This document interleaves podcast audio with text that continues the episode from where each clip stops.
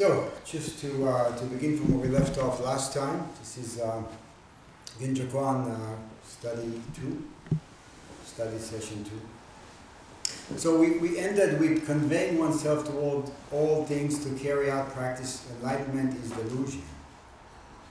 So with those two uh, sentences, so either going towards or allowing reality to convey or move us.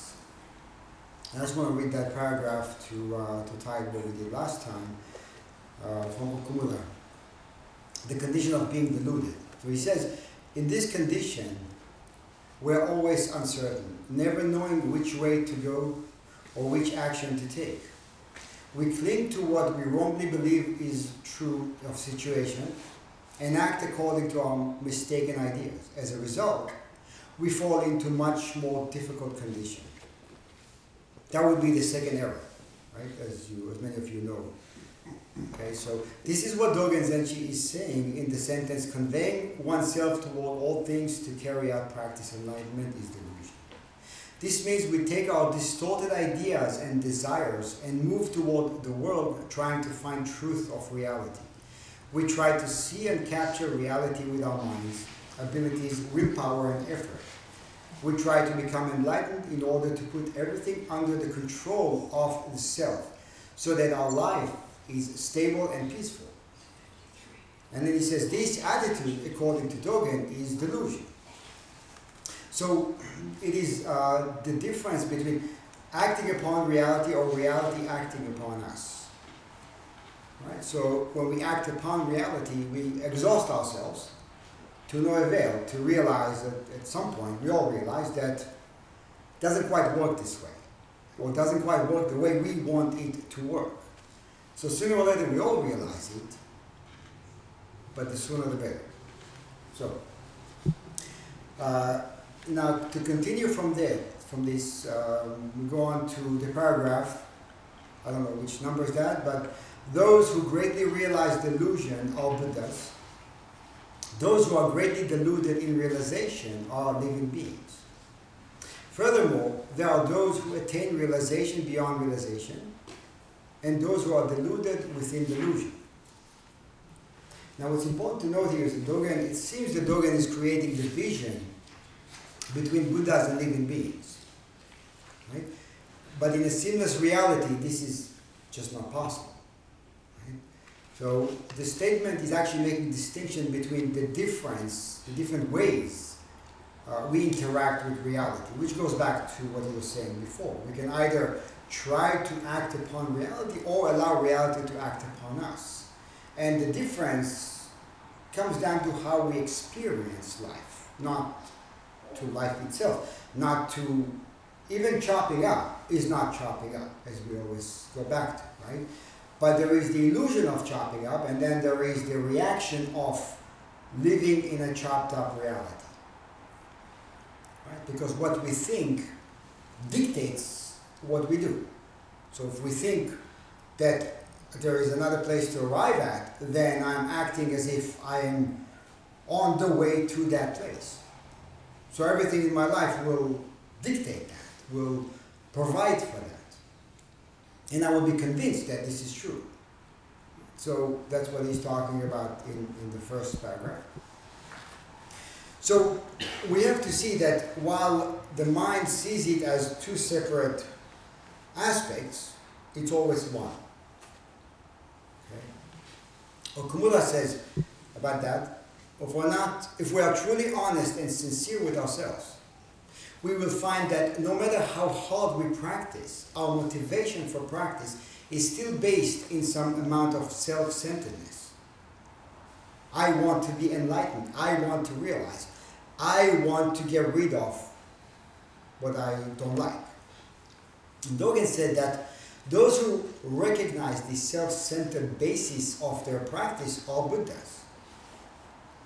Not those who get beyond it those who recognize within it in the midst of it. And then he says, so to awaken to this reality of our delusion, the reality that we are almost always self centered and unable to see the truth of impermanence and lack of independent existence, is itself Buddha. So let's take a few minutes just to open it up and see where we're at about it, if we're on the same page or if we have another page. So, Fifty-eight, page fifty-eight. no, not mine, I the page is not mine. I just want to let people know literally they're on page fifty. Fifty-eight on the hard copy. So, where are we at with this? Uh, are we agreeing? I, I think absolutely that, that, that moment of awareness of when you're trapped in something is what the practice has done for me. So when I'm going through my day and some kind of irritation arises or some impatience, it's that ability to, to stand back and go, oh, here it is, my impatience. And, you know, I don't need to be sucked in by it. It's not me. So what happens to the impatience at that moment? At that moment, I, it, um, it's still there, right? But I get, I can sort of deactivate my nervous system a little bit by creating some space, right, between me and it, Mhm. at least when I'm lucky enough. So, Space. Okay, space, right? Space, time. That's always good, right? You allow it more time, you allow it more space, you expand. right? expand, right, Expansion in other terms, right? So there is the contraction of I know what I see, I know what I'm talking about, I'm convinced this is true. Then the expansion of well, maybe I don't. Right? Maybe I don't know what I'm talking about. yeah, or maybe this isn't what I should be focused on. Maybe life is too precious to be, you know, Right. getting caught up in my small opinions about everything. Right, so to not be so so convinced that we know. Yes. I find becoming aware of my impatience helps the patience and the impatience to merge together and to become like one thing for me. Um, and then in that moment, I realize I'm somebody experiencing patience and impatience merged. And that way, I'm able to transform that energy into something else um, for whoever I'm working with. Like like most often, it will be with my with my kids in my classroom. Um, it'll be that merging of those energies, and then able to relate to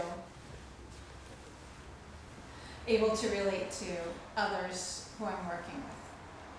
So I, I feel I feel that awareness really that's what that does for me. Is it merges it. It merges the two and they become one. Energy. Yeah, and, and, and in this, so yes, something changes, but here's the thing, it doesn't change the way we expect it to change, and it doesn't change as quickly as we want it to change. Right? So then we're left with that. We're left with, well, yeah, okay, this is it. But still, there is the discomfort, there is uh, maybe the despair, the whatever is going on is still there. But it gives us another way to it gives us a vantage point, right? So to be within the mud, in the mud, but from a different vantage point, right? So as to see the the whole spectrum while being stuck in the mud. And also, it gives a different uh, perspective to, to the word mud or to the word stuck. Yeah. But it's it's only regard to our emotions, regard to what like it's not well it's reality, but it's not something that we are can touch. It's not it's not something concrete there. It's it's something in our mind, right? It's not something our emotions or feeling What is in concrete?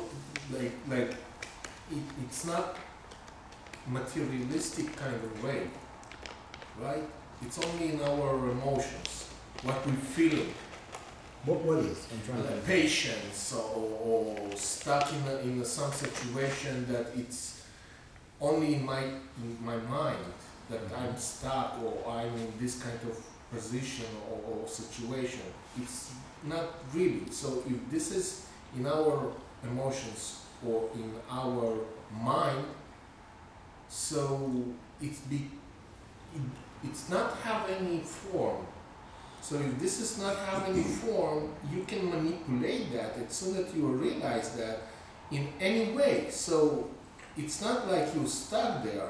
It's not that you have this realization, you can change the situation or your feeling. Maybe, But, but maybe, because you see, it doesn't change anything, yet it shows you that everything is not the way you think it is. Although you feel it, it doesn't mean it is that, but you cannot necessarily push a button and then the despair is gone and then you jump up and down with joy. I mean, you may have those moments of, of recognition or realization, but then after that, you realize, here's the money. I still have to address those issues. I still have to work with them. So it comes down to how do I work with them, or who is working right? So and it comes down to to, to trust, because remember before that he was talking about the difference between being conveyed by reality or trusting or trusting something else, right? That, that I think I will be the one doing it, right? I am trusting an idea of me. So I, and in that, the despair is explained, hmm. right? And then here's why I, I feel this way. So instead of looking at how I'm feeling, I'm looking at him saying, he's the one, he's the reason why I feel this way. Mm. So if I change him, I feel better. Right? So then, and that's what Dogen was talking about, to take the, the backward step that turns things, that shines this one here, rather than point at that. So we ask who is asking the question. Who is feeling despair? Who is what I'm feeling? obviously me that Yeah, have what this is that? Yes, but what is that? Which is the next paragraph, right? Okay, yeah, go. That's why you're here. Just the, the more I read and listen, the less I understand, but. um, I guess. But it's just like, where is the line drawn? Like I see in my, like, experience, okay, I see a reaction to some, or a feeling in someone, and instead of saying it's him being angry, it's me or whatever, but when do I allow reality to just be? Like I, I realize how easy it is to just be. Like I'm angry or I'm impatient or whatever. Why do we have like why do I feel like I feel caught up in then trying to change it? Whether it's like, oh i'm just gonna sit and breathe, but it's still like I can, I can feel the non acceptance from Mhm. what is happening. I don't Yeah. know if I am I making any sense, Mhm. but it's just like even in my contemplation Mm-hmm. still it may be my the self or my ego being super smart like deceiving me like yeah we're meditating but we're really not accepting like i still see the resistance of Yeah. why do i have to go from impatience to patience in terms of like i understand why like but it's like what you just mentioned at the beginning. I do think i have to admit like reach enlightenment just to just stop like Mm-hmm. suffering like oh that's it i'm tired of suffering so i want to reach enlightenment. But that's is that really like the the approach? Like no because you know like that's kind of like what i'm i'm kind of trapped in that like accept the things the way they are. I this is it it's happening patience is happening not try to transform it but trans that's the thing i don't know when do you or when do I decide to get beyond that without finding myself trying to change reality the way I wanted to change? Yeah. You know, to be merged, to be merged doesn't mean to be, uh, to just sit there and do nothing. It doesn't mean to, you know, to lay down and have others step all over you. It doesn't mean any of that. It doesn't mean anything actually. It means everything's wide open. Yeah. All directions are wide open, right? That's all it means, right? But it doesn't, it doesn't uh, lock you to one position or another. It is just showing you that you are locked in a position that you have taken on for whatever reason, for many reasons. We do that. That's all it's doing. It's shedding light on the fact that you are holding on to a position, looking at reality from a, an idea of fixed position. And all it's doing is he's asking you, look at that. Is that real? Right? Examine that. Not, exa- don't examine only how you feel, but examine the idea of fixed position in relation to a, a change in reality. right? So all this comes out of the idea of fixed position. Now, again, changing reality doesn't mean we don't do things. We do things, but well, we do them and we don't do them. We do them because we are allowing something to do through us. So there is doing, but it's much. It's a far greater doing than the small me acting upon reality, changing things. Of course, you know, if you need to say something to somebody, you get up and you say it. But not to protect an idea of separate existence, because reality is saying, do this now. And when you listen to reality and obey it, okay, who am I to say I shouldn't do this? And how are we supposed to know that? I mean, Good. How are we supposed to know that? no, how are we supposed to say it right now? Because this is why we have to say it. Maybe I Yeah. should shut up. Right. How are we supposed to know what what's the right thing to do? I don't know. I'm gonna ask Raisin. I would like to know what Raisin thinks about how are we supposed to know. It's a good question. What are our indication that we're doing the right thing. You can't say that. Yes. You'll never know. How are we supposed to know? Um,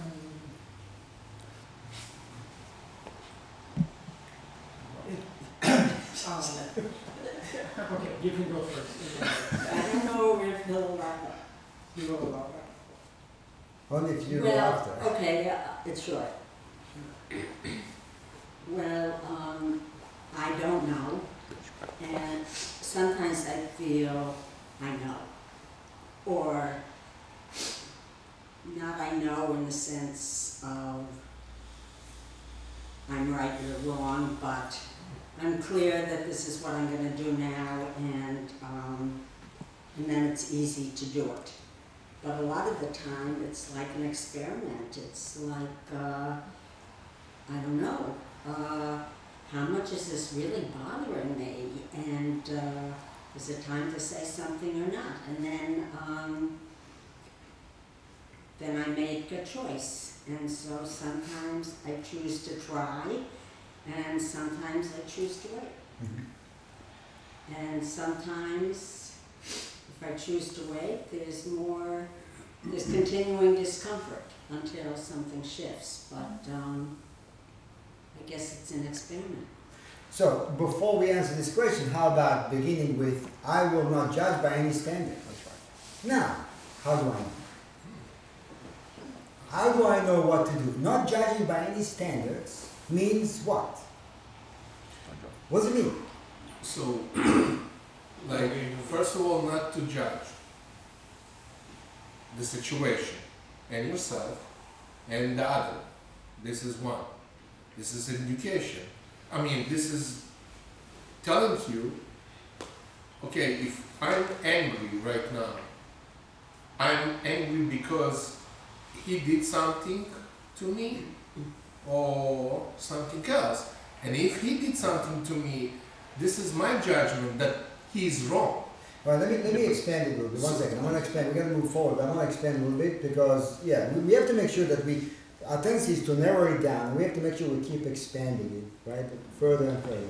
So, to not judge means very simply, I don't, although something doesn't feel good, I don't know that this is not the correct thing.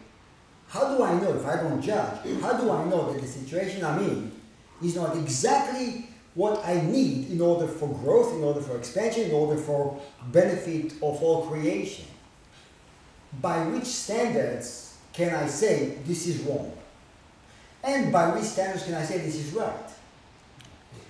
We have to get away from, you know, this tendency to narrow things down.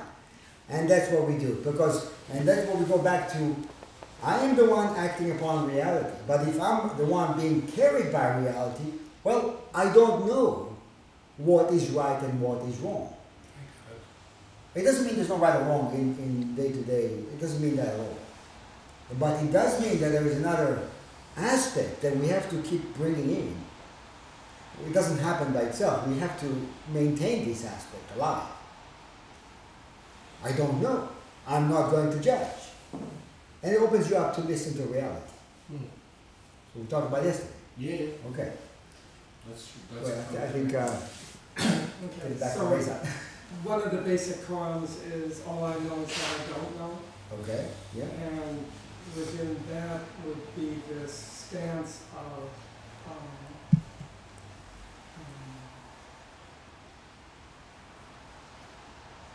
trying to, um, trying to get as much information and trying to be as connected to the environment and to the people around you and so on as possible mhm, but not with an expectation that this somehow crystallizes into some um, final structure or that there is an answer to the Mhm. situation that you're in. It's um, to be um, as intensely and intimately connected as you can possibly be mhm, um, but not with an expectation. And I think, for me at least, uh, of late, expectation is a real central word in this. Um, yeah, that um, expectations are so prevalent and so um, demanding on us um, um, that um, the more we can, um, I think, limit expectations, the more the, the idea of knowledge becomes um, um, um, would be a word, a process instead of um, a product or a goal. a living process, an organic process, exactly. Right, and you become an integrated part of that process. Yeah. Not an observer of the process, Right, but an actual part of it. Right, you are. You are the You process. are, right, And, and right, and that changes everything. right. Not to the eye, not to the ear, but fundamentally everything changes. And it also, um, in saying that it changes everything, you might be giving the hope that you yourself are changed Right. which isn't true. Right. Um, And by giving the hope, right, exactly. And then you have to work with that. That expectation too. Um, Right, and also the expectation, so, so, uh, I think a couple of weeks ago I mentioned we have to get out of seeing falling down as a failure and getting up as a success. Because this is, these are one of the things that trap us. I don't want to fall down. Because I, I see that I fail if I fall down. I only want to get up. How do I get up if I don't fall down? Right? I mean, the whole thing is one process, and that's the process you're describing. It's a constant process in which I will fall down and I will get up. Thousands and thousands of times. But if I don't judge it as success and failure, I don't judge it. So I don't know what falling other than reaching down to the ground or feeling the pain of falling down. It's painful. We can't deny that. Because the mud is muddy. So, uh, I want to see if Kaiju has anything to add or question or. Oh, can't. Uh, I think you muted.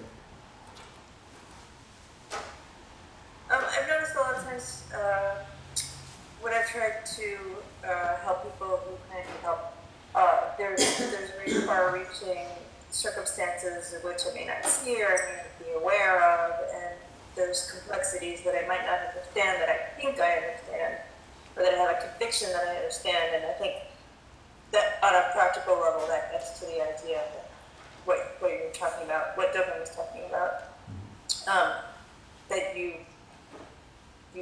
you absolutely cannot judge what is going on because you just don't have a full picture.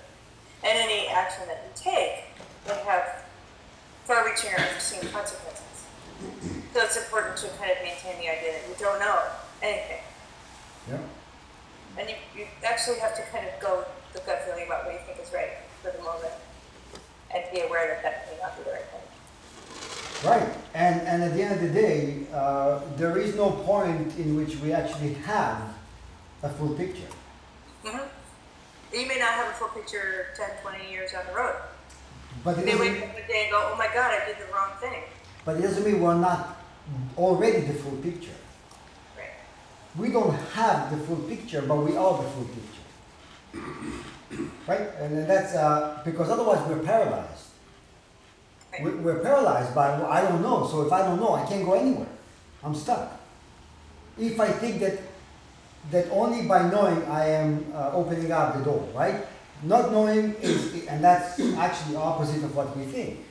We think, right, conventionally, that not knowing means I cannot do anything. But what Zen is asking us is the opposite. In fact, don't know, now, now do something. Right? Because then, well, you're not going to be disappointed. Because you go in without a specific expectation for a specific outcome. Maybe you'll be surprised.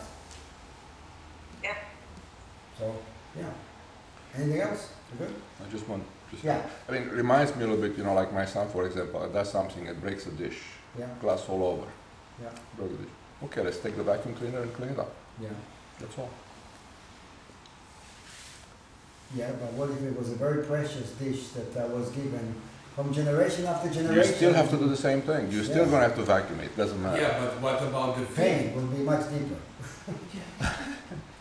so yeah, it's it's one of those things that uh, And sometimes, you, let's say you drive, you have to avoid an obstacle. You can't say what I'm gonna do, but you're gonna do something. You have to do something. Is it right or wrong? You'll never know. Just see where it takes you. you never know. That's why Dogen said, going one mile east is going one mile west. And, cause, I just wanted to say, Say it. and we're gonna Um, go. okay, um, in, like in the, in the classroom, it's really hard for me to discern what to do with, with my kids when they're not behaving the way they're supposed to behaving, be behaving. And this past week, um, I have, I have one kid who just can't sit still. He's always smacking somebody around. He's not, he doesn't hit hard. He just takes one of his, thi- I'm serious, I'm serious. It's just, it's, it's, it's just one of his, I feel bad about myself, so I'm gonna tap somebody with my lunchbox, a soft lunchbox, or, um, and he's, you know, he's not tipping over chairs and desks, and he's not, um, he's angry, but, you know, and my aides always want him to be punished. I, they want him to be punished by me. And I'm, I'm stuck in that moment going, well, A, when A happens, B happens, and then C happens. And then, is that the right thing for the kid? So what I really, what I really end up doing is not punishing him in the way that my aides want to punish him. They want to send it to the principal, they want to do this, they want to do that. No outside for the rest of the week, but what's really going on with him? And what process is he going through? And what's he trying to teach me? You know, it's really hard to discern. But I think that's what we have to do, right? Is just feel our way around in the dark, in the dark sometimes, because it feels dark. We'll open up to the possibility that maybe I don't see, and maybe there are great benefits uh, that will the outcome of that, but I Mhm. don't know. Wow. We live and die within this unknown. Mhm. We live and die not knowing. We're born, live, die not knowing. Can we accept it? Alright. Then we suffer. okay, so uh, I want to keep going. So those who attain realization beyond realization, I said, Dogen said, therefore about that, we should study the reality that no sentient or insentient beings are without knowledge from the time of birth. When there is innate knowledge, there is innate realization, innate verification, and innate practice. Thus, the Buddha ancestors, being already the good trainers of being, have been respectfully considered as the person of innate realization. This is because they are born holding realization. They are people with innate realization being filled with great realization. They are thus, they are thus because they study holding realization. So that's realization beyond realization. And then the, the second part, those who are deluded within delusion, he said, people nowadays rarely seek genuine reality. I think we would agree with that, right? We're all, if we seek it, uh, the question is how, what are we willing to do? How, how far are we willing to go in seeking genuine reality? So therefore, though they are deficient in practice with their bodies and deficient in realization with their minds, they seek the praise of others, wanting others to say that their practice and their understanding are equal. This is exactly what is called delusion within delusion. You should immediately abandon, abandon such mistaken thinking. I just want to add that Maezumi Roshi was once asked by somebody if he's enlightened, and he said, I'm thoroughly deluded. I'm Don't see thoroughly, what other conclusion one could come to. I'm thoroughly deluded, right? I mean, but that's, I'm thoroughly deluded, but the recognition of being thoroughly deluded is realization. so, any uh, few minutes uh, so we can move on. Anything to add to realization beyond realization and delusion within delusion?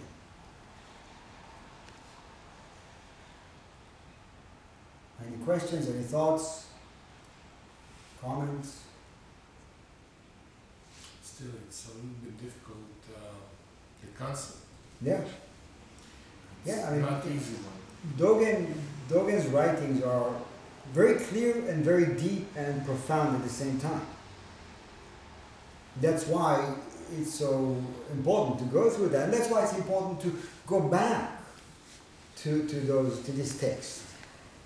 Right? So you put it down for a while after we conclude this, which we never conclude. You put it down for a while and then six months later, a year, two years later, we go back to it either together or personally and look at it and okay what is my practice telling me about this now because our ability to hear changes our ability to, to, to comprehend will change with time and practice obviously yeah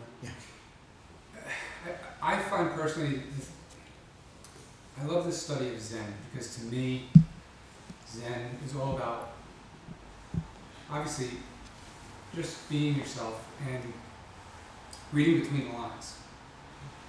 And I, I, I find that this constant reading between the lines, for me, is starting to develop, I guess, um, obviously a deeper practice. But what it's allowing me to do is it's allowing me to take everything that I thought or think that is concrete in my life and shed it, let it go away, to realize that the most concrete thing that we can rely on is just trusting. And trust in not knowing, like you said earlier, which really kind of hit home for me is we're born and we die not knowing. And if you can come to that realization and accept it, and I, you know, I, I laugh at, at Avi because he says no so quickly, but I, I think when we can do that, or practice to do that, I mean, it's a life altering yeah experience. Yeah. And, and I- I'm starting to see that common thread through every single lesson in teisho and, and, and in our practice. And I, and I think that's the thing that we need to focus on. I mean, obviously, we all think too much. And that thinking is what allows us to think we have the choice to choose how we want to respond to our impatience or to anything else. I, I- I think knowing, if there is knowing, is is trusting. I, I think they're one and the same. knowing is trusting. And, and, and so it's, I don't know, I just, it's a really cool thing to, to hear all of this put together. And I especially like the, the analogy of, you know, cutting life up, like we do. Um, uh, you know, as, as the concept, it's true, we, we can, we can do that, and we can live in one little slice of life, but the, the bottom line is we never really cut life up. And I also think it's important to remember, when it, when it comes to personal issues that we have, that if we're feeling impatience or anger or, or some human behavior, human emotion, it's important to remember that at that particular moment, the spotlight is on us, and we have to remember that, you know, uh, we are not the only ones in the spotlight. That that light is actually vast and affects everything. Trust, continuous expansion hold on, you said again, to know, is to trust to trust, to know is to trust that's, that's In what? that's good. may I ask, yeah to trust in what? in nothing To don't, not to know is to trust. right because Trust if you trust here's the thing No, When, when I Listen, start, yeah, good, simply, right? If you trust in something, that something is perishing, is subject to disintegration. It's gonna fall apart. So you are going to do all you can to try to make sure that this, to prolong the life of whatever it is you trust in. if you trust something, you're going to get into trouble because it falls apart At the same time, you have to trust something. Not knowing. unless you trust nothing. Nothing is, is not subjected, but nothing is something. So stay with that. Just don't go somewhere else because we want you here.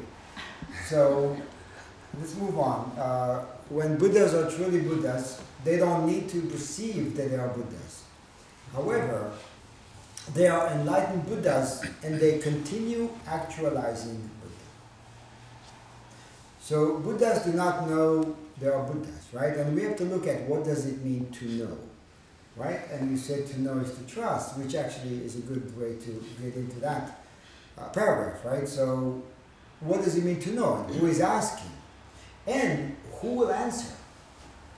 Right? So if I ask, what does it mean to know? Well, who wants to know? Fine. I, I maybe I establish I want to know. Okay. Well, who will answer? We have to ask. Before we go seek the answer, we have to ask, who do I think or presume will have the answer? Because obviously I think I don't. And I think somebody else does. Because I'm seeking for the answer. So one of you will give me the answer. Right? And if you don't, then, well, you guys are worth nothing. I'm going to go somewhere else and there's another group. Mm-hmm. Maybe they'll have the answer. Right? And what do we do? So to know, what does it mean to know? So, you know, when, say, body and mind drop away, right? Body and mind drop away. And, and the per- when the person is in alignment with reality, so the person it, itself, the person and reality are non-dual. In non-dual or in non-duality, there is no knower apart of knowing. Right? I mean, there is no knower apart of knowing. Then how can I assume that I will at some point know? And I'm basing it on the illusion, or, or on a delusion of the one who is acting upon reality. But then when reality is acting upon me, then I am what I want to know. But the mind, the thinking mind, is limited, so then I cannot know it in the way the previous version wanted to know. Right? So then, can I let go of that previous version of me? And, and often I think this is the problem. We don't want to let go of that. It's comfortable. It's known. I know it. It's known. Yeah. That's exactly the point. Mm-hmm. If I want to dive into the unknown, I, I cannot take the known with me. Right? So I take some of the known just in case. Mm-hmm. No, I gotta let it go. Mm-hmm. Go ahead. And it seems true. Very much. Right, and I can explain why. Right? I can explain why I am in this situation, why I feel the way I feel. And the explanation has always something to do with, or everything to do with the situation, other people, circumstances. Right? Yes. Doing it to me. Right. May I say something? When I was May you not ask. when when I was reading the when Buddhas are truly Buddhas that don't know they're Buddhas, remind me of a story that I'm not sure where I heard, but of the what's the insect that have like many feet? What's it called? Oh, it's a centipede. Oh, millipede. No, it's the millipede, yes, the story of the millipede, yes. So it, he was walking. It was walking, and then another insect came over and said, "How can you walk with so many feet? How do you put one first and the other one second? And then at that moment, it made that him like start thinking about it, and he couldn't walk anymore. Yeah, and he died. so it was like, You have to like, wow, you have to say he died. well, he died. But that's the thing, like Buddha, if Buddhas know they're Buddhas, then they're no longer Buddhas. Like type of, I don't know. That analogy came to my mind. Like, Yeah. yeah, that's it. Yeah. When you, because that's being yourself. Like, you don't think about how do I be on myself. You just yourself. But Well, when you look at also the, the story of Adam and Eve, right, eating the apple, knowing, wanting to know, bringing knowing into not knowing, right? So, you know, it's a story, right? But then going from heaven to hell, right? Same place, Yeah. but I want to know. Once I, I get into that realm, then yeah, it's difficult.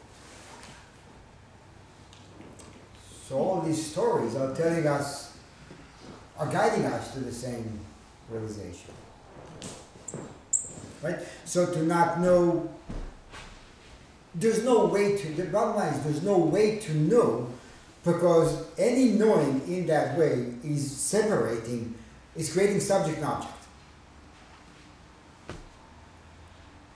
And is chopping up reality. The knower and the known.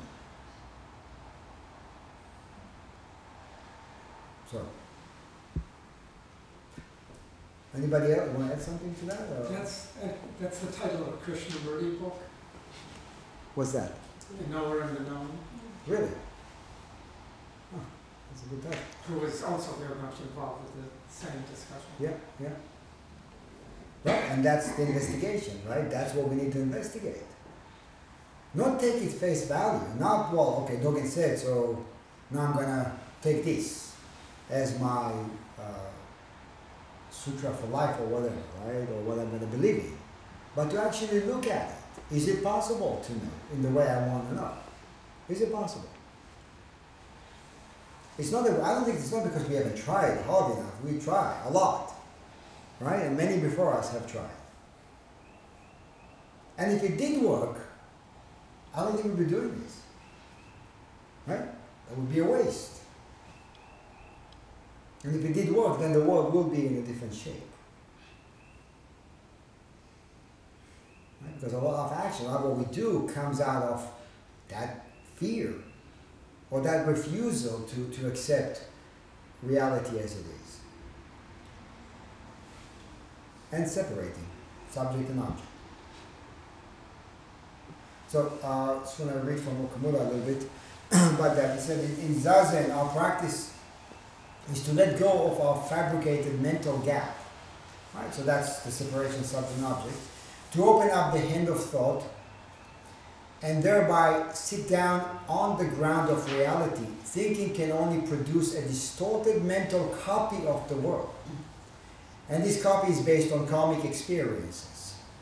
Now, Zazen is not a method of correcting the distortion of our conceptual maps. Instead, we just let go of the map and sit down on the earth of reality. It's beautiful words. It's very clear. Right? So we let go of our distorted conceptual, of the distortion of our conceptual maps. And instead we, we, sit down on the earth of reality, allowing reality to support us rather than the distorted map that we have in our heads. Right? So the script, the distorted map, is the script that we have in the head. The commentator, that's what we listen to, that's what we obey. But when we sit down on the ground of reality, then we can trust because it's supporting us. Right now, it's supporting us.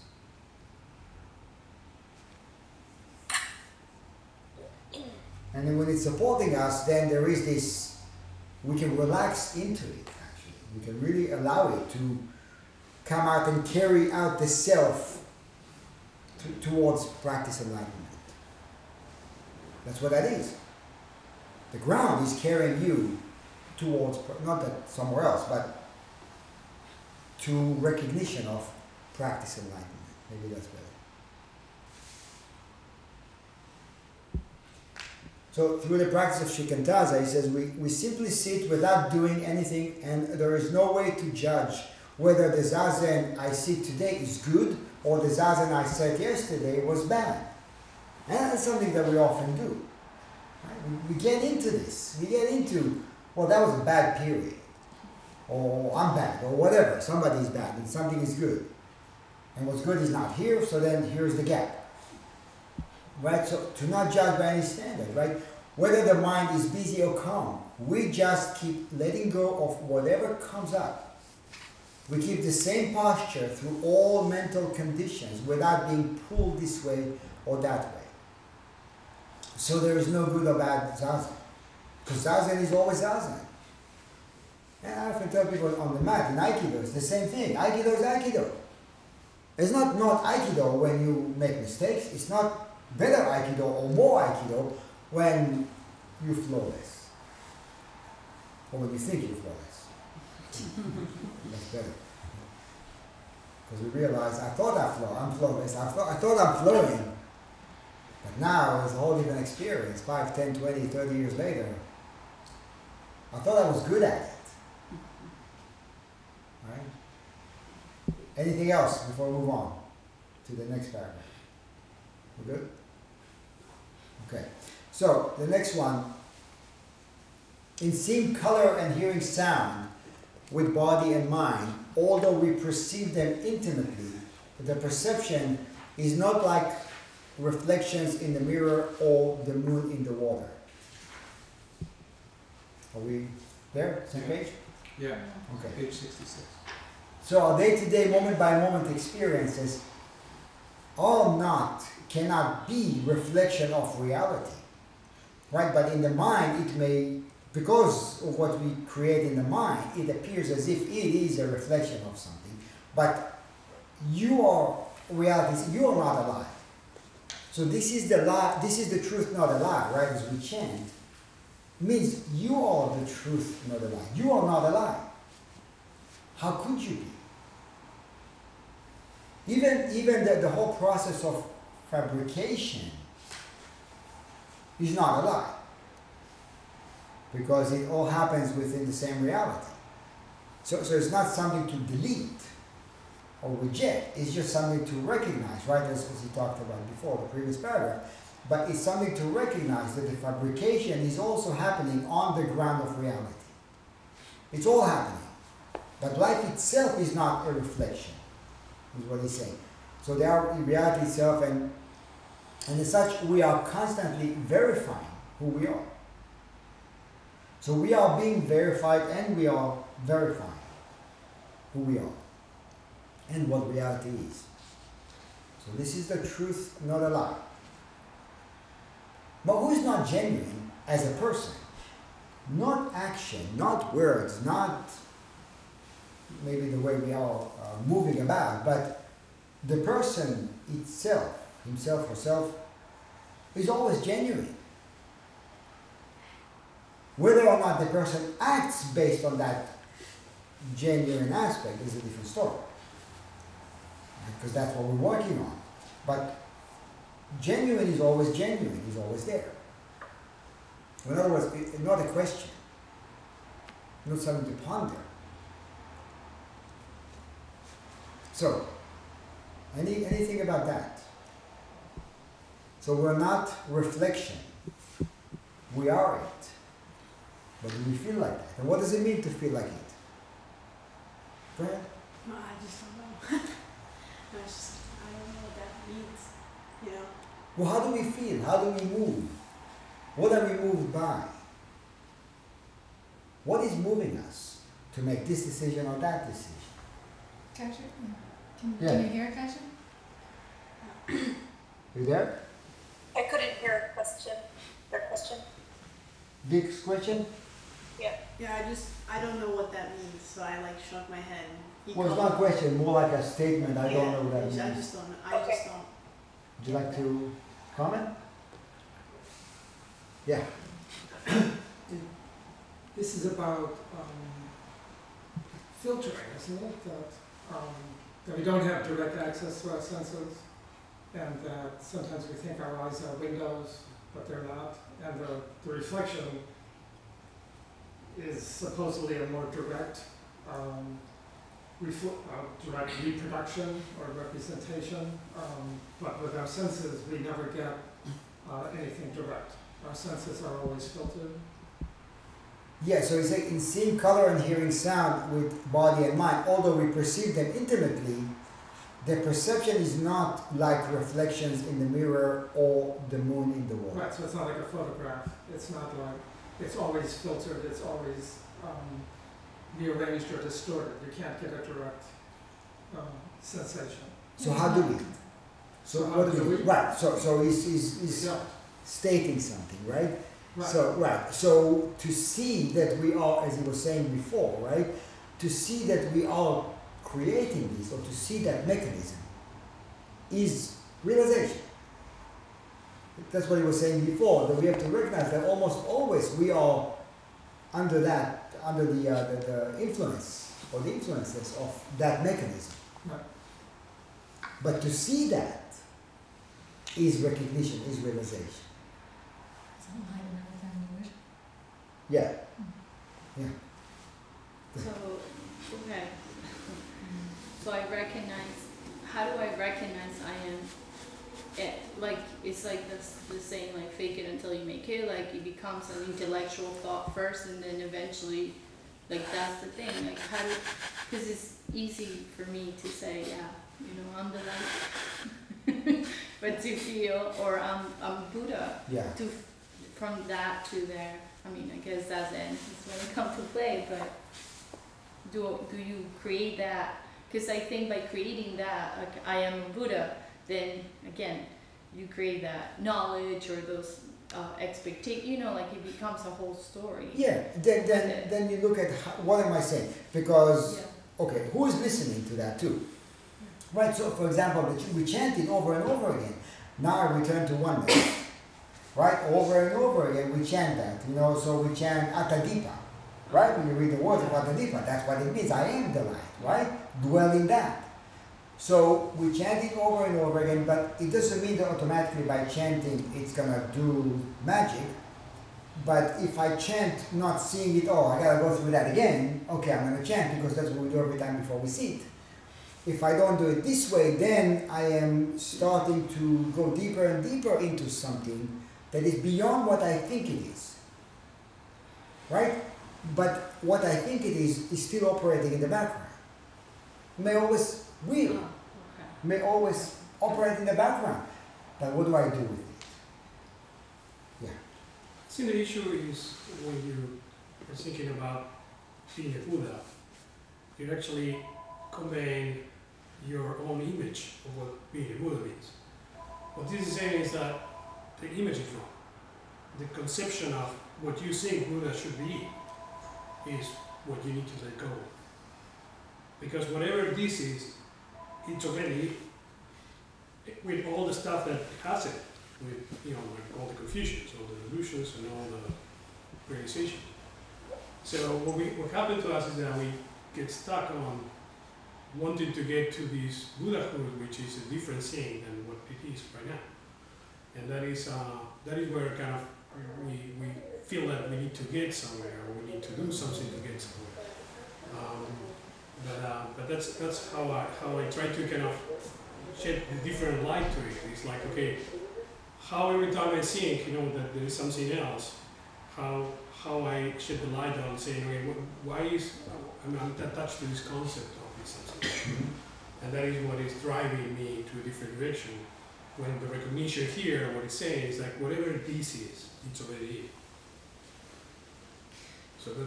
But to, to not want to know it in the, in the way I wanted to know it, Mhm. to not want to know it in the way I want to know. it. You say, how do I know? Well, how do you want to know? Right? You cannot just go to look for the answer without examining the question. Right? Because if we don't examine the question or who is asking the question, then it's a loop. We're never going to get out of it. In, in- not get out of it, but we're never actually going to break through anything. Because, well, I'm looking for the answer, but who is asking the question? I look for the answer, and if I don't verify that which is asking, who's asking, then I assume that this is real, and I'm looking for that based on the real. But what this is asking us, or what Christ is asking us to do, is look at that. Is that which is asking real? In the sense that, yeah, well, I feel it, so that's real, right? I may, I may say that. But again, you know, why am I saying that this is wrong? Why am I judging this as not correct or wrong, or this one as wrong, and another version of it, another version of it as the correct one? Because I'm painting it, I'm creating an image of it, and I'm going towards the image of it. Right? Mm-hmm. But who's saying that's wrong? Who's saying you're not? Well, something, somebody is saying that we're not. Right? So we have to verify.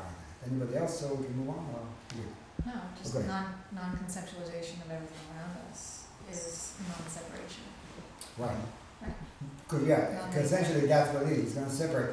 You remember the story uh, from a couple of weeks ago from the koan, uh, Yajnadatta, that king who was looking for himself in the mirror and he couldn't see his head, right? So he was running all around like crazy looking for, you know, not knowing what happened, right? But, you know, all you had to do is just stop and look. Because the fact that the mirror did not reflect the face or the head didn't mean that it wasn't there. but he was looking for it in a reflection. And isn't that what we do? I mean, we create an idea, a reflection of Buddha, Buddhahood. And we look for ourselves in that reflection.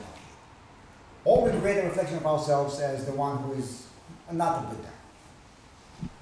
Either way, he's walking around without a head looking for the head. Or mounting a donkey to go look for a. We- You've heard that before. Yeah. Um, we have a dog visiting, we don't normally have a dog, uh, the dog's visiting and, um, it's interesting sometimes to, um, to have the dog there because if the dog has Buddha nature, this thing that I'm striving to attain is to become like the dog. And so it's helpful to have this representation of me, uh, which is much different than sometimes the other representations that we create about what it means to be a Buddha. Um, so it means to be a Buddha is to be smelling other dogs and to um, be doing all of those nice doggy activities. Um, it's nice to have different representations available. Right, and then, you know, the difference is we don't pick up the leg and pee on a tree, so, right, because that would be, maybe some do, but, uh, but, uh, but again, the, the point is to be, uh, uh, a- to be a Buddha as a human in the same way that the, the dog is a dog, right? Or a tree is a tree, or a bird is a bird, or a fish is a fish. Right, so what does it mean? What does it mean for human to, to act like a Buddha?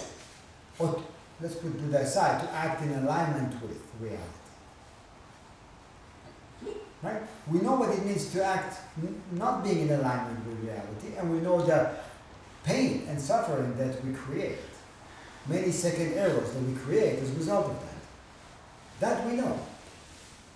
Okay, well, how else can we do it? How else can we function? So, now, when one side is illuminated, the other side is dark. That's uh, in the fifth uh, chapter. So, I'll back to what Okumura said. In Buddhism, uh, the one total reality can be viewed from two sides of two sides. Reality is a collection of multiple individual things, sentient and insentient, right? That's the relative truth. And as unified and universal reality, by nature includes multiplicity and in its entirety, unified reality that is equally and fully reflected through each thing, sentient and insentient, which is the absolute reality. So now if we understand that reality includes both perspectives, we can see that our lives are both individual and universal. So when one side is illuminated and the other side is dark, means that when when we say self, all the all beings are included, all beings are in the dog and do not appear in our minds and speech. When we say all things, self is still there, but it is in the dog, so it does not appear in our minds and speech as separate reality. It may be a little difficult to, to, uh, to see, right? But the, the point is that because everything is included, does not, I mean, the fact that everything is included doesn't mean that everything always appears in the same way.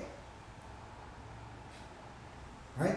So maybe when we sit, right, when we sit, then we experience oneness with all things at times, right? We experience body and mind drop away. No body, no mind, no gaps. Right? And then sitting is over and we move from that sitting into acting, into moving, we have to uh, acknowledge the other. We have to acknowledge point A and point B. Although there is no point A and point B, there is point A and point B. Because that's what is being illuminated at that time. So it's not that Zazen is not active, it's just that it is in the dark in a way, or, or the experience of Zazen. So we have to see that we are both aspects at the same time, but yet not feeling the, both aspects in the same way all the time. Right? One aspect and the other aspect, but same diamond, different facets. So, um, for example, if we say my toe, right? In a way, the body is in the dog, right? The body as a whole body is in the dog. It's not that the toe is not the body, but we're, we're not looking at the whole body all at once. We're looking at the toe, which is which is the body. When we say the whole body, we're looking at the whole body, but the toe is included. We're not seeing the toe at that moment. So we can say that the toe is in the dog. Does that does that work? Hmm? What does it mean? I mean, what do we do with it?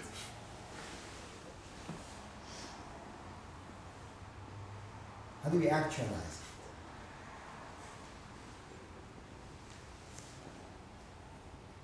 No?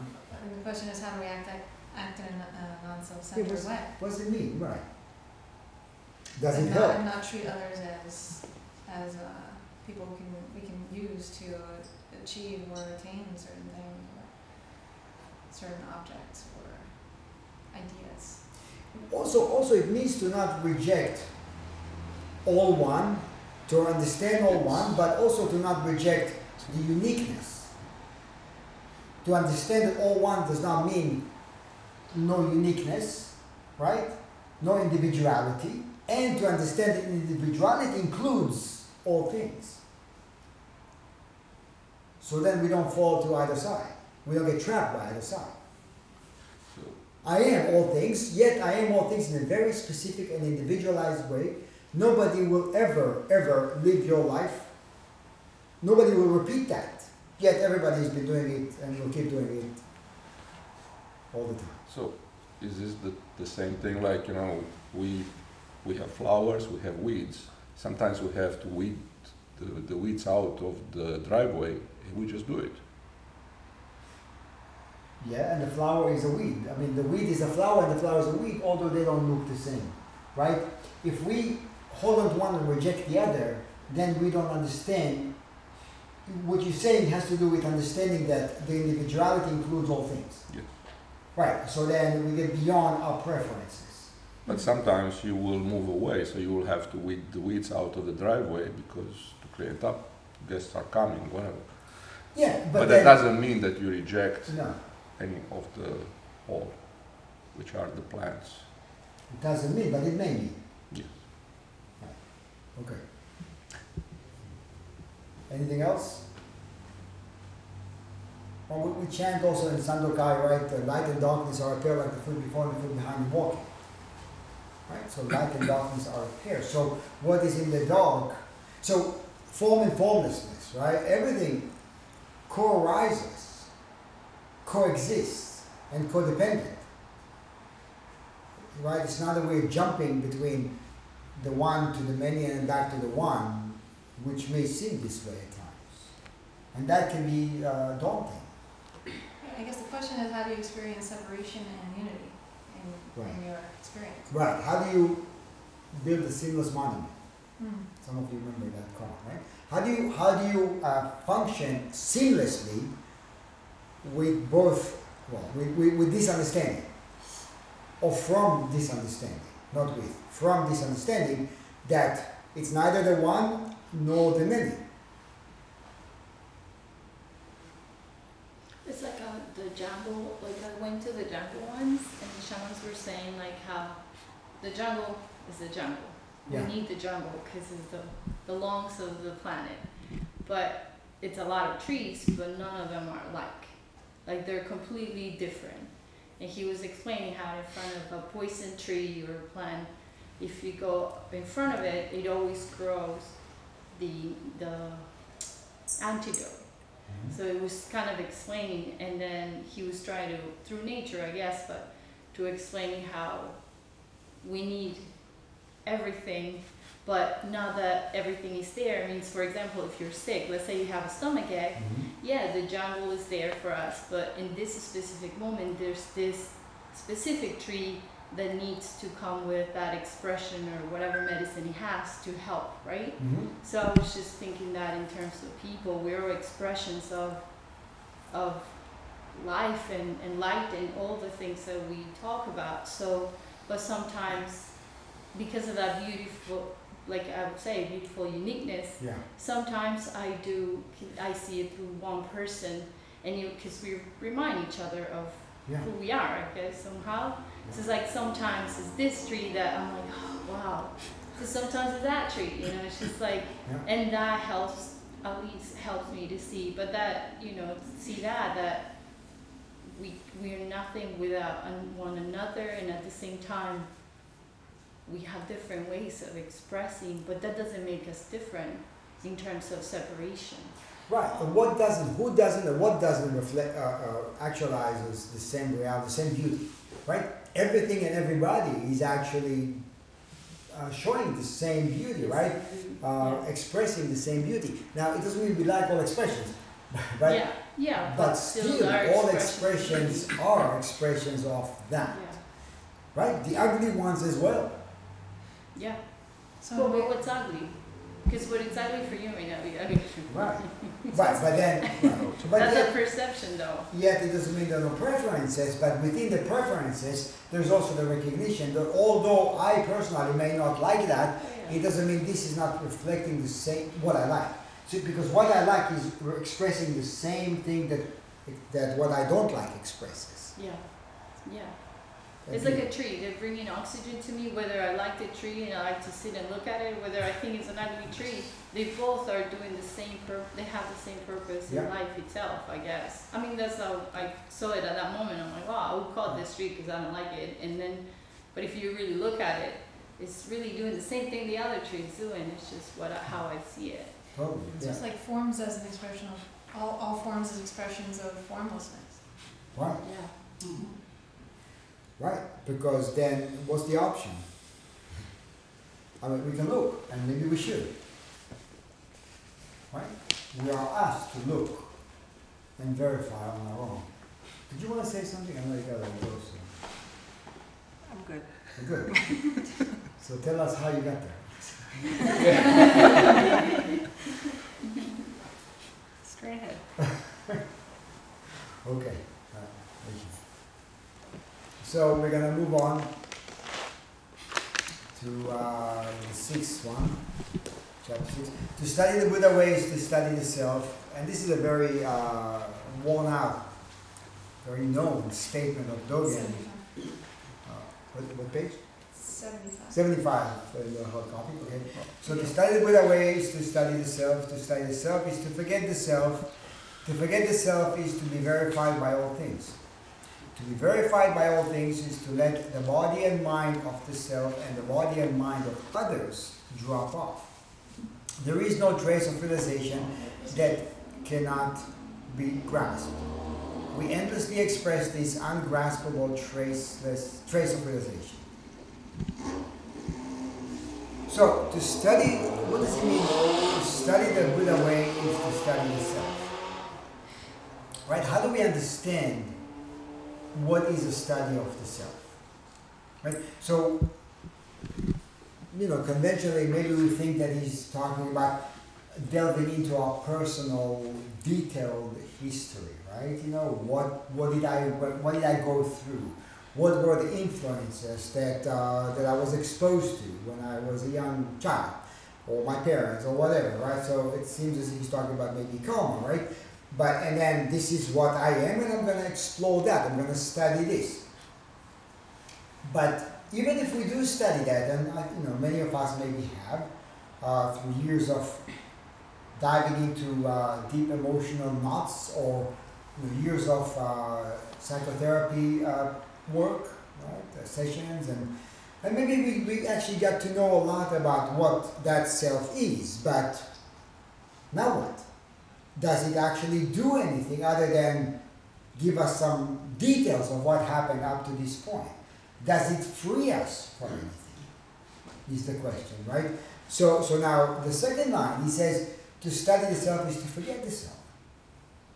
Right? So if we look at the first line by itself, well, I'm going to study myself. Great. It's a self-help kind of uh, section in the in the library or in the bookstore. Right? So I'm going to study this one. I'm going to understand how it works, how this operates. I'm going to understand the ins and outs of what triggers me, and I'm good to go. And then he's saying, forget about that.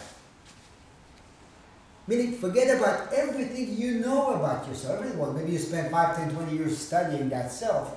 Now forget about it.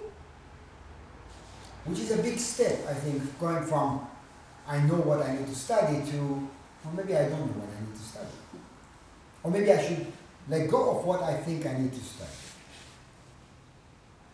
Right? But that's this is this is the uh, the the radical in a way the radical process we have to go through between what we think the practice is to what the practice actually is. Going from the known, which which has to do with the details of our lives, to the unknown, which has to do with forgetting the details of our lives. Right? To forget the self.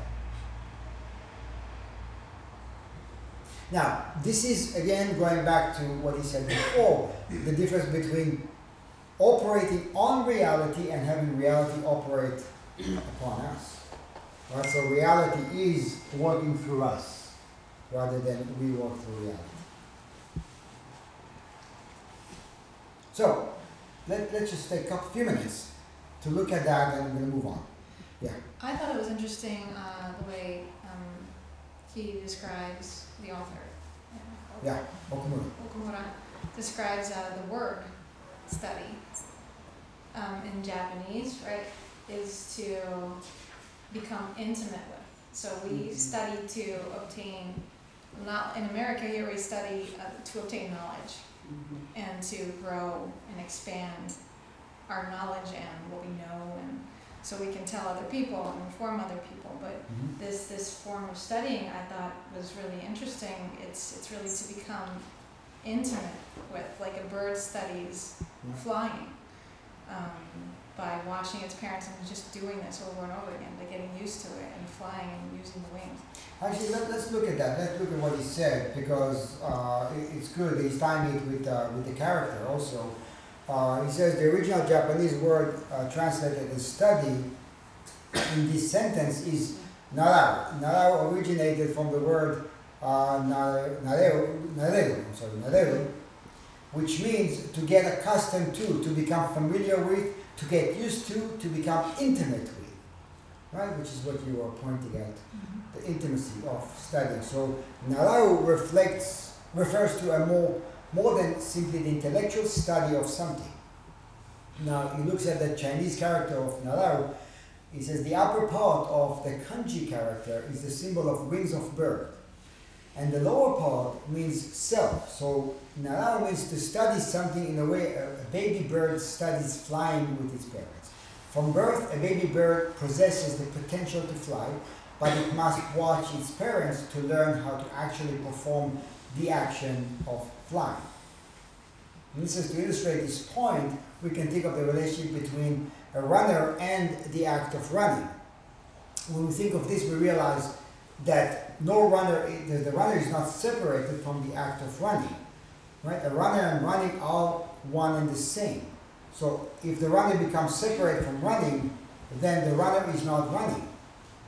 If this is the case, the runner can no longer be called runner since a runner is defined as one who runs. Right? So to study, in this case, to be intimate with, to study what is and not what is not, to study the, the, uh, the inherent. So now, in relation to the bird, the example of a bird, the bird has the potential to fly, but you know, if it doesn't know that, or if it doesn't trust that, it may spend its entire life walking. Is, is, is that, what we do, right? I mean, we, we have the potential to fly, and we walk around, and we suffer the consequences of not using our wings. is that synonymous with Buddha nature? Is that, is that what It is, that's what he's talking about. Right? That's what he's talking right. Buddha, right? Buddha nature. So everybody is endowed. Everybody is a Buddha, but how many people? And the Buddha actually talked about it. He said everybody can, but most will not. right? So the fact that we are born as with the potential to recognize something does not mean we will recognize it. But not recognizing doesn't mean we're not it. But we live by not recognizing it, or we live by recognizing it. Right? That's the difference. Where are the parents? where are the birds to look at to learn how to fly? Isn't that what we're doing?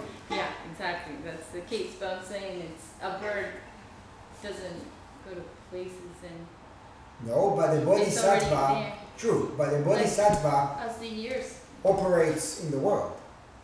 Yeah.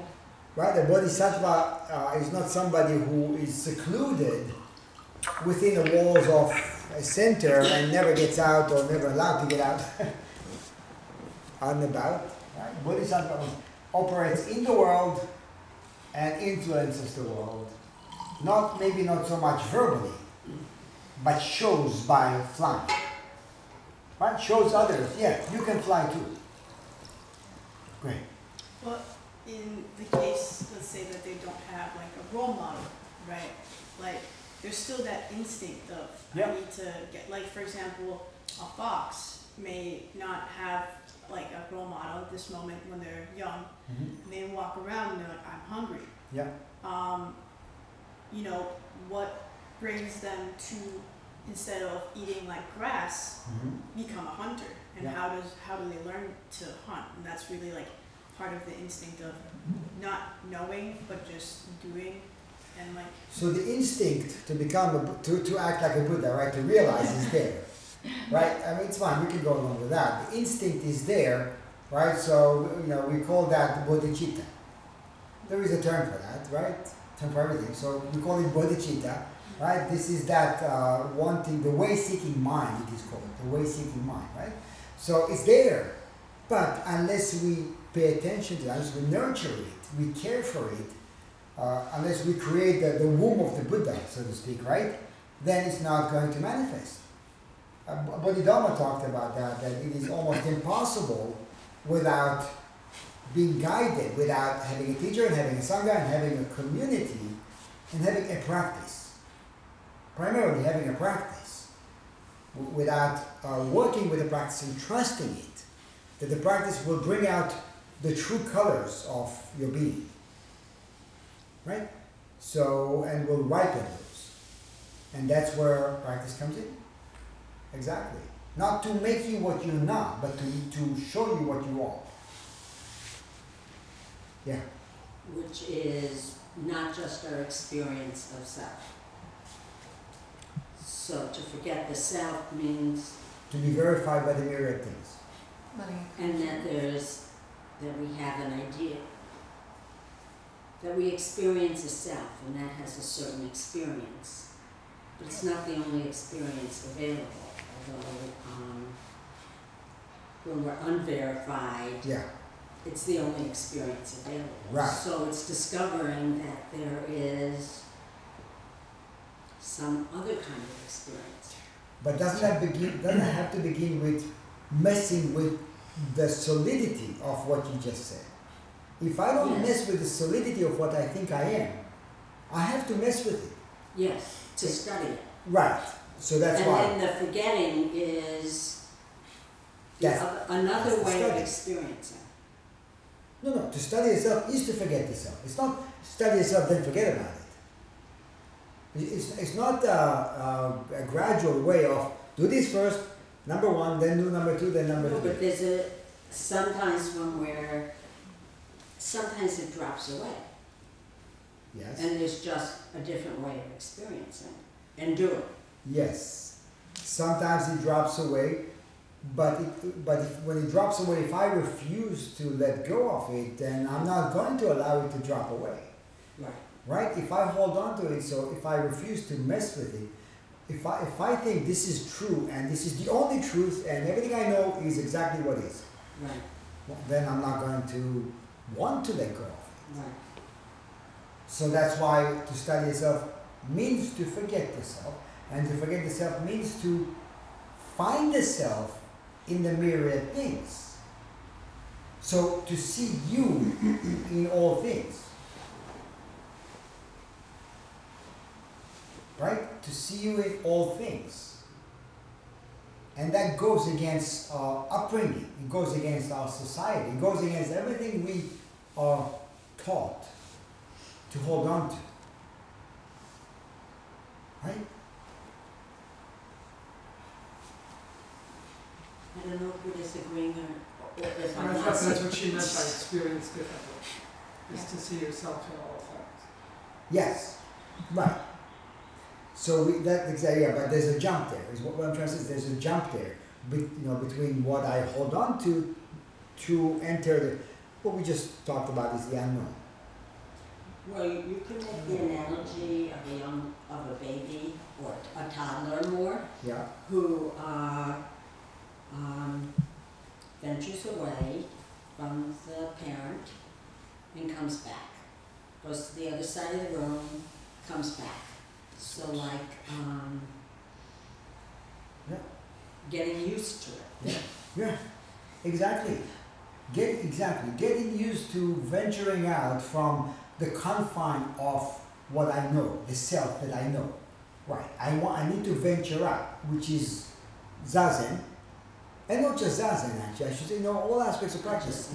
No, because when you think about the skillfulness of practice, you think about the Zazenkai, for example, right? The, the, the unity of doing things together, right? Losing the self to the experience of the one body, as we say, right?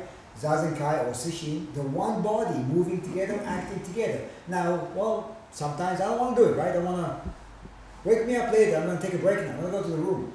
No, you're not, right? This is what we're doing now. Everybody is doing it, we're one body, right?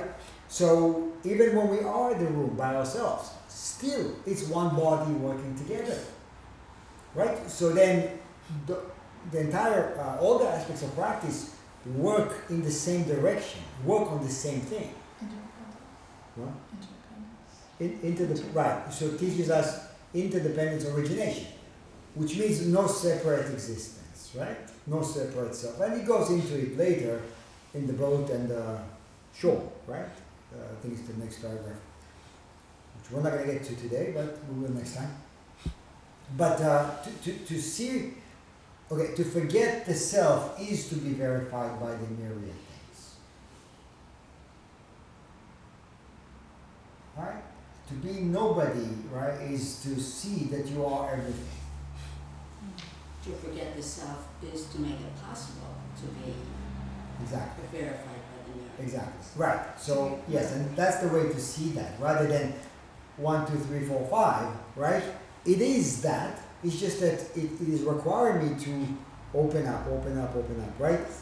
To let go of what I think I know about myself, and to let go also of the fact that I want to control everything. That I think I can control everything. And it's even letting go of me as a part of that. I am a part of that. Yeah. I am a part of that. Right, of that. right. Not a part of, like the toe, for Yeah. example. The toe is not a part of the body, it is the body. Because if I said that the toe is a part of the body, well, what is the body? What, the shoulder? I mean, which part is the body? Right? I, I can't say, well, you know, only when I name all the parts, then I'm referring to the body. But when I refer to the toe, no, that's not the body. I mean, yeah, we understand it physically because it makes no sense. It's the same thing. So to forget the toe is to be verified by the entire body. But we hung up on the toe, we don't see, we don't recognize. Every drop is the ocean, as the Yogi mentioned last week, right? We don't recognize that every drop of the ocean is the ocean. We think, well, all the drops together create an ocean. But then, what about one drop? What is our definition of ocean? But what is our definition of unity? One drop of the How many will it take? Maybe a million, we need ten. right? So how many does it take to create uh, one? It's not a quiz.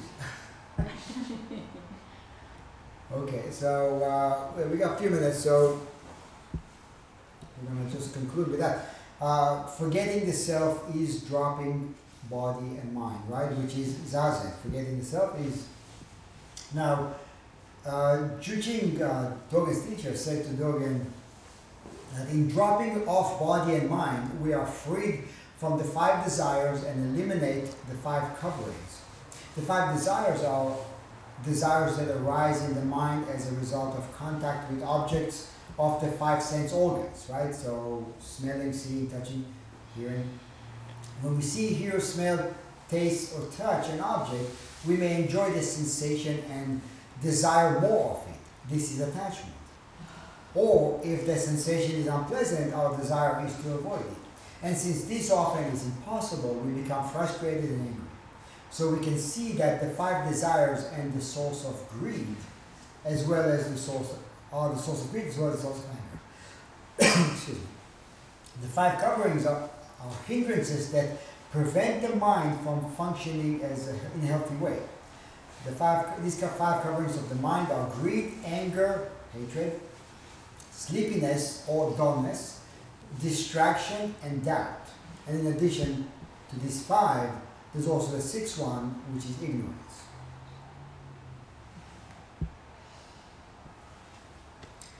So, and then uh, in the Shobogenzo's Zuimonki, uh, Dogen says, sitting itself is the practice of Buddha. Sitting itself is non-doing. It is nothing but the true form of the self. Apart from sitting, there is nothing to seek, as the Buddha taught. So sitting, it comes back to that. Sitting itself is already. Right? And how could it not be already if we are already? If it is inherent? If we are born as such, well, then what do we have to do? Well, we begin by doing nothing. We begin by doing nothing and not moving. So then, when we are moving, then we have a better chance of moving from that nothingness rather than moving from something we, are, we have a better chance of moving from who we are rather than from who we think we are. Which is really where actualizing the fundamental point comes out of, right? We talk about actualizing wisdom. The wisdom of what?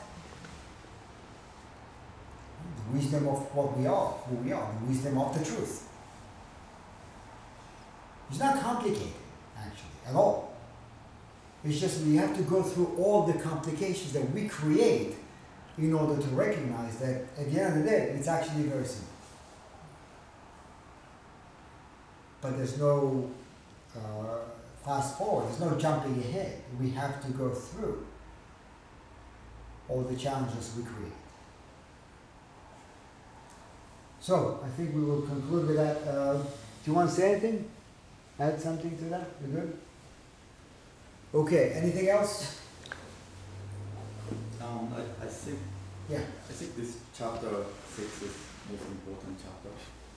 And Also. uh, uh, also this is a the heart of the uh, Genjo Koan. And uh, uh, but also I think the uh, Okumura talked a little bit about the uh, Jijuyu Zanmai. Yeah, Jijuyu Zanmai is very important. yeah. So uh, actually, the Okumura's explanation is, is not fully convincing. So I, I have to dig a little bit of, of the uh, Dogen's expression. Okay. So it, it, it's very actually simple. Uh, it make, it, everything we discussed here makes sense by his Juju uh, koan. So it means that Juju means uh, we accept ourselves. So which means that the uh, basically we, if you think of it, we are just empty. But the uh, all we do is we feel something into it. So we think we are different. But the our, our fundamental uh, aspect is just emptiness. So we are all the same. So that's common to oneness. But then the difference between us is just, just experience. So if you stay here, we just experience different things. That that defines us the, the uh, different person. So in that sense, experience and uh, individuality is, is actually merged. So that's why it's oneness because we are basically same. Just uh, just like Logan said that the horizontal to the time and the vertical to the space. It's just that we are in a grid and we just experience that. So um, so ex- experience those are basically important, and, and that's why I think sometimes people irritate you or some, some, some you have trouble, then you have to just calm down, stick to the antenna, and exchange the true nature. And so that the, uh, maybe sometimes, well, I, it just happened last week to me too, I was thinking like, uh, maybe there's another way to look at it. So, so just fresh your mind and going back to Shoshin and look at in different way and you put antenna and, and you receive and you, you back and forth the uh, signal and it tend to grow compassion sometimes. Yeah. But also I was thinking about the shikantaza that Mhm. the uh, we're talking about. That's also interesting because it's, it's later the face of the setting. And uh, so uh, there's some some story that the, so typically some some sometimes you know musician play a lot of music, and uh, but they did practice too much and just getting sick of it. So just drop the instruments, and that's that's okay. Yeah. And uh, then the uh, but you know in that person the music is still growing inside even though they dropped the instrument. So when that person feel like they're gonna play again and pick up the instrument again, actually that person may play even better because more understanding. So that's that's the same as a Dharma. So if we keep sitting, then if we learn those Dogen's concept of uh, acceleration too much, we can drop it basically. We can stop it.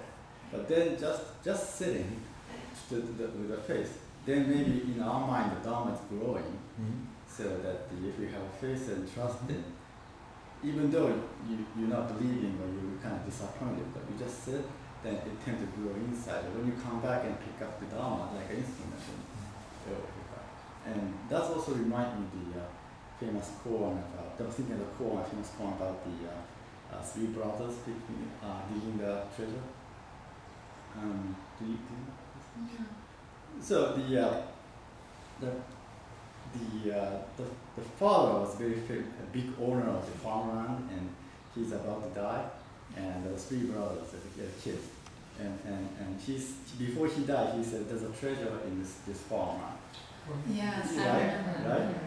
So, so it reminded me that it's, it's, it's something that you grow inside. Yeah. So the digging, digging, and in, in, in, in the end, actually that, that the land fertilized. It's, it's like our, our body and our if you believe it and dig in, even though we don't understand digging, and digging, eventually maybe it's grow the trees.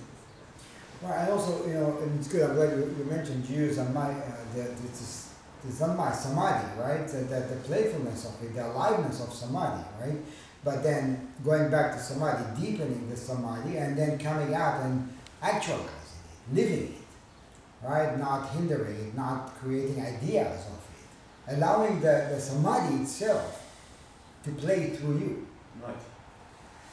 right? That, that reminds me because it is interesting. So Zama is actually old word in Japanese, and uh, yeah, it, it, as, the Okumura book said, Zama means that you focus on it, you begin, begin Yeah. and you focus on it.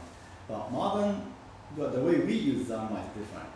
So sometimes we use like a, let's say you play game a lot, then you call game Zanmai because you do a lot, but you enjoy it, you kind of suck into it. Sometimes you use a bad word, but me too. Okay. But yeah, I think Zanmai also, so mo- in modern meaning, the Zanmai means you're not, you're not just digging into it, but also you kind of enjoy it. So I kind of like that way that the, uh, maybe Jijuyu Zanmai is also, you focus but also kind of ex- enjoy experience at the same time. It makes sense to me more, Yeah. like Zanmai is, is more modern way Could you, could you share that in the email? Oh. Everything you said? Yes, everything. Right. All right. So you got the rest of Sunday gone. oh, well, sorry. Okay, so uh, unless there's anything else we want to add to today, then we're good. We can conclude, and uh, we'll we'll keep going next time from this paragraph. Mm-hmm. Okay. Thank you.